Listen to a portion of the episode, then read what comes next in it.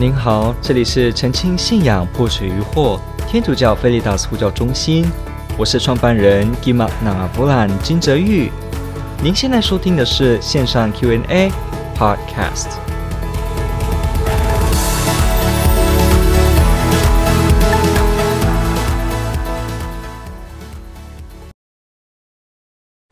我们来看一下这个问题哦，他提到的是说，那已婚的神职人员能生育吗？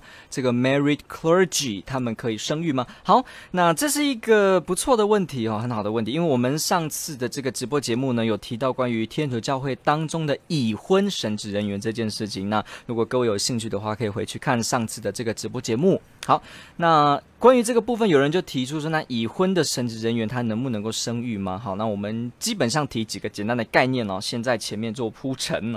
第一个，天主教会有没有神职人员？也就是神职人员哈，其实是一个比较广泛的词，它就是指所有从事。神的工作、宗教工作的人，所以这个广义而言，也可以说就是修女、修会的会士、执事、神父、主教、好传教士，这些都可以是一种神职人员。我这是用很广的意思哦。不过我们通常。用圣职人员，神圣的圣这个字呢，啊，不过还是要知道，在中文地区这个是蛮混用的。不过呢，圣职人员这个特别的词，在法典当中都特别用圣职人员的时候，它是狭义的定义，指的是执事以上，也就是所谓的 deacons, priests and bishops，所谓的啊执事、司铎，也就是神父以及主教，当然就包括教宗这三个类群哈，神父。主教，然后呢，执事，这就是所谓的圣职人员。所以，领受圣职、圣事，被祝圣成为圣职人员这样子的词呢，就是指至少是一个执事。OK，好，所以我们了解这个概念的时候，我们就说，天主教会里面有没有已婚的圣职人员呢？当然是有的，在所谓的东方天主教会、东方礼仪的天主教会，也就是这个 Eastern Rite Catholic Church，这个。也就是说，在这个东方，也就是以前这个东罗马帝国那一带，就是这个东边啊，东欧也好，这个地带许多地方，这个地方的天主教会，他们一直以来的这个所谓的神职人员的制度当中，就是有所谓的已婚的神职人员，所以教会持续着保留他们能够有这个制度继续传承。所以我们要大家知道一下，天主教会可不是只有拉丁礼仪哈，Latin Rite 这样的礼仪的团体，不是。天主教会有一大堆的礼仪，连拉丁礼自己就还有许多附近相关的一些礼仪哈，一些不一样的一些 variation。但是呢，在东方呢，就有许多不一样的，比方你说阿美尼亚，你说科普特啊，这个 Coptic，然后还是你说这个埃及的，还是你去讲呃东方的拜占庭的，还是可能你可能会说后面。这个呃，后面这个俄罗斯莫斯科，好，无论如何，教会一个耶稣基督所建立的这个教会，其实礼仪有很多种。为什么？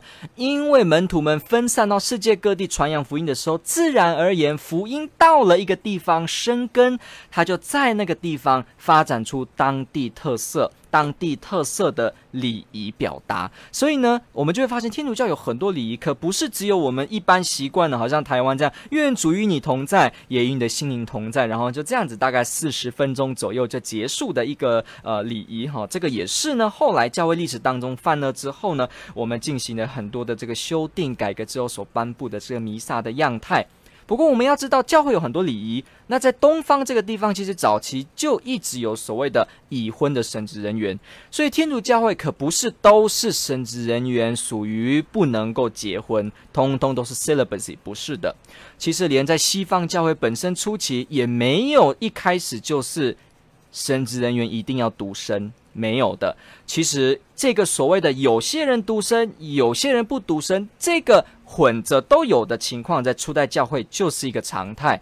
所以呢，所谓的是不是天主教会的神职人员一直以来都是不能结婚才能当，那这是不对的。如果你了解教会的历史，你就知道，呃，呃，就知道不是，所以也并不是如此。那当然，教会的历史当中，到后来呢，就慢慢这个西方的拉丁里呢，就慢慢有教会法典的规定。可是其实呢，也没有完全排除有所谓已婚神职人员在天主教会中出现。所以这些东方里的这些圣职人员呢，也还是有所谓的已婚的神职人员。好，那。呃，今天这只是一个 简单的一个概念的题。那我们要看的就是说，这些已婚的神职人员哈，这些所谓的已婚神职人员，他们有什么特色呢？有的，如果今天升了神父，升了执事，不管他是终身执事还是神父还是主教，在东方里这个部分，我们要知道，或在西方里都一样，只要是祝圣之后，祝圣领受圣职圣事之后呢，他都不会再结婚。在之这个之后呢，那就不会能够结婚。也就是说，如果今天我明天有了圣职圣事，那我后天我可不可以行这个婚姻圣事？那就不行，没办法。所以，所有的这些所谓的已婚的神职人员，他们其实是在还没有祝圣之前，先有了婚姻圣事，他才能够。所以，也就是说，如果他今天。怎么样？他前面哦，今天他都没有结婚，然后呢，他后来胜了神父之后呢，他后来才想结婚，那这个时候也是没有办法这样子做的。不过呢。对于已婚的神职人员，就是他先前就已经结过婚的，然后他领了圣职圣事。那有人就问了：这个情况下的神职人员，他既然有婚姻，他能不能够有性行为呢？他能不能够跟他太太有性行为呢？他本身也是一个神父，他能够吗？答案是可以，因为所有的性行为，它只有在婚姻当中才能够实行。我们知道天主教会非常清楚，所有婚姻之外的性行为都是没办法做的。因为它都让我们失去了性行为本身的标准以及目标，所以我们会了解到，不管我们是跟自己性行为，还是跟动物，还是我们是跟婚外的人，这些通通都是没办法的。以天主教的基督徒来说，只有婚姻内才能有性行为。所以就是说，一个人如果他本身没有结婚，这个时候，就算他十五岁、十六岁、十七岁，他也不能够行性行为，这是真正教会的教导。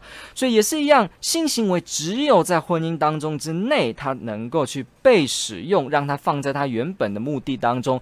所以呢，我们说这个既然已婚的神职人员，他本身已经是结婚的，那他自然而然他就能够有性行为，以及能够有孩子。所以你今天如果是已婚的神职员，你说你还可以有孩子吗？可以的。只有我刚刚提到的说，一个祝圣之后呢，就不会再有婚姻的这个盛世。所以呢，一般而言，如果这些已婚的神职员，他先前的太太在他当神父的期间过世了，他没办法再第二次结婚。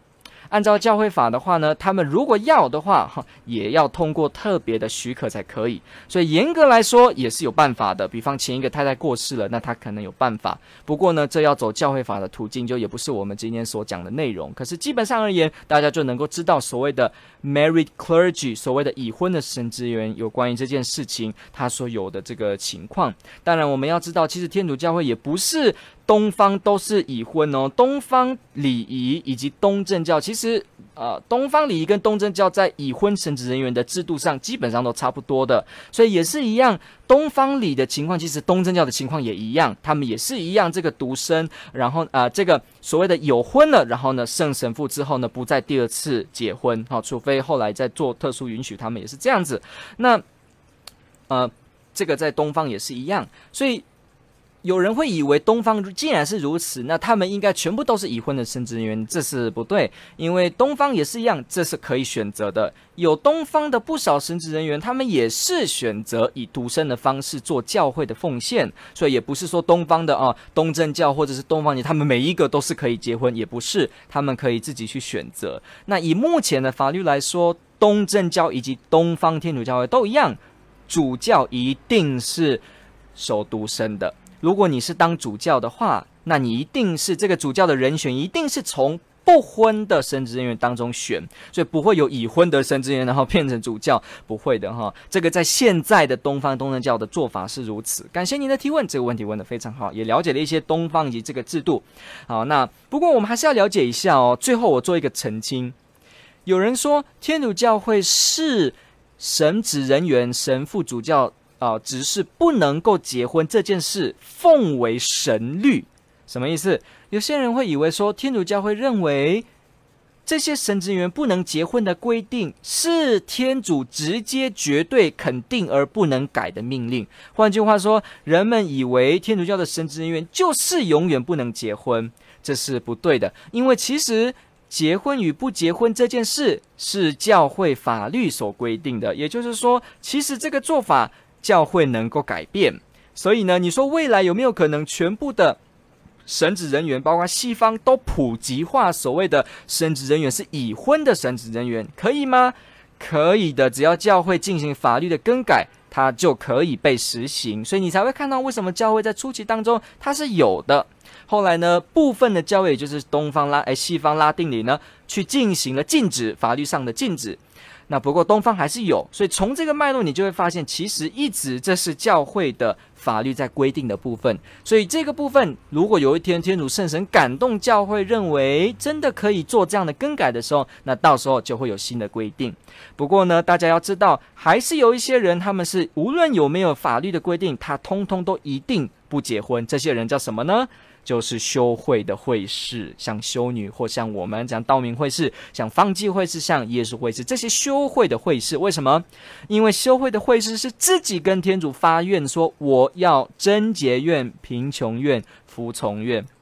换句话说，他们宣誓要守贞洁愿，所以我们是一辈子呢跟天主许下，我们要独身的服务天主。跟一般其他体制，比方教区的神父啊，比方这些当过主教的这些教区的，不是修会的，他们因为没有圣愿在身，所以本身而言呢，教会法可以去解决他们这个有关于。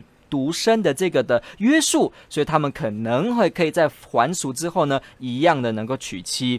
可是呢，在发愿的这些，尤其发终身愿哈，这个一辈子的愿这样子的，那他们呢就没有办法哈。所以因为这个部分，当然你说，诶，法典不是也是可以让他们娶吗？好，这个我就不提了。但是基本上而言，有发愿的这一群，他们就不会受影响。所以想必大家一定会知道，天主教会当中呢，这个神职人员的制度是非常非常多样的，而且学起来。来，你会感觉到很有意思。感谢各位听众朋友们，我们花了一点时间做解说。天主爱您。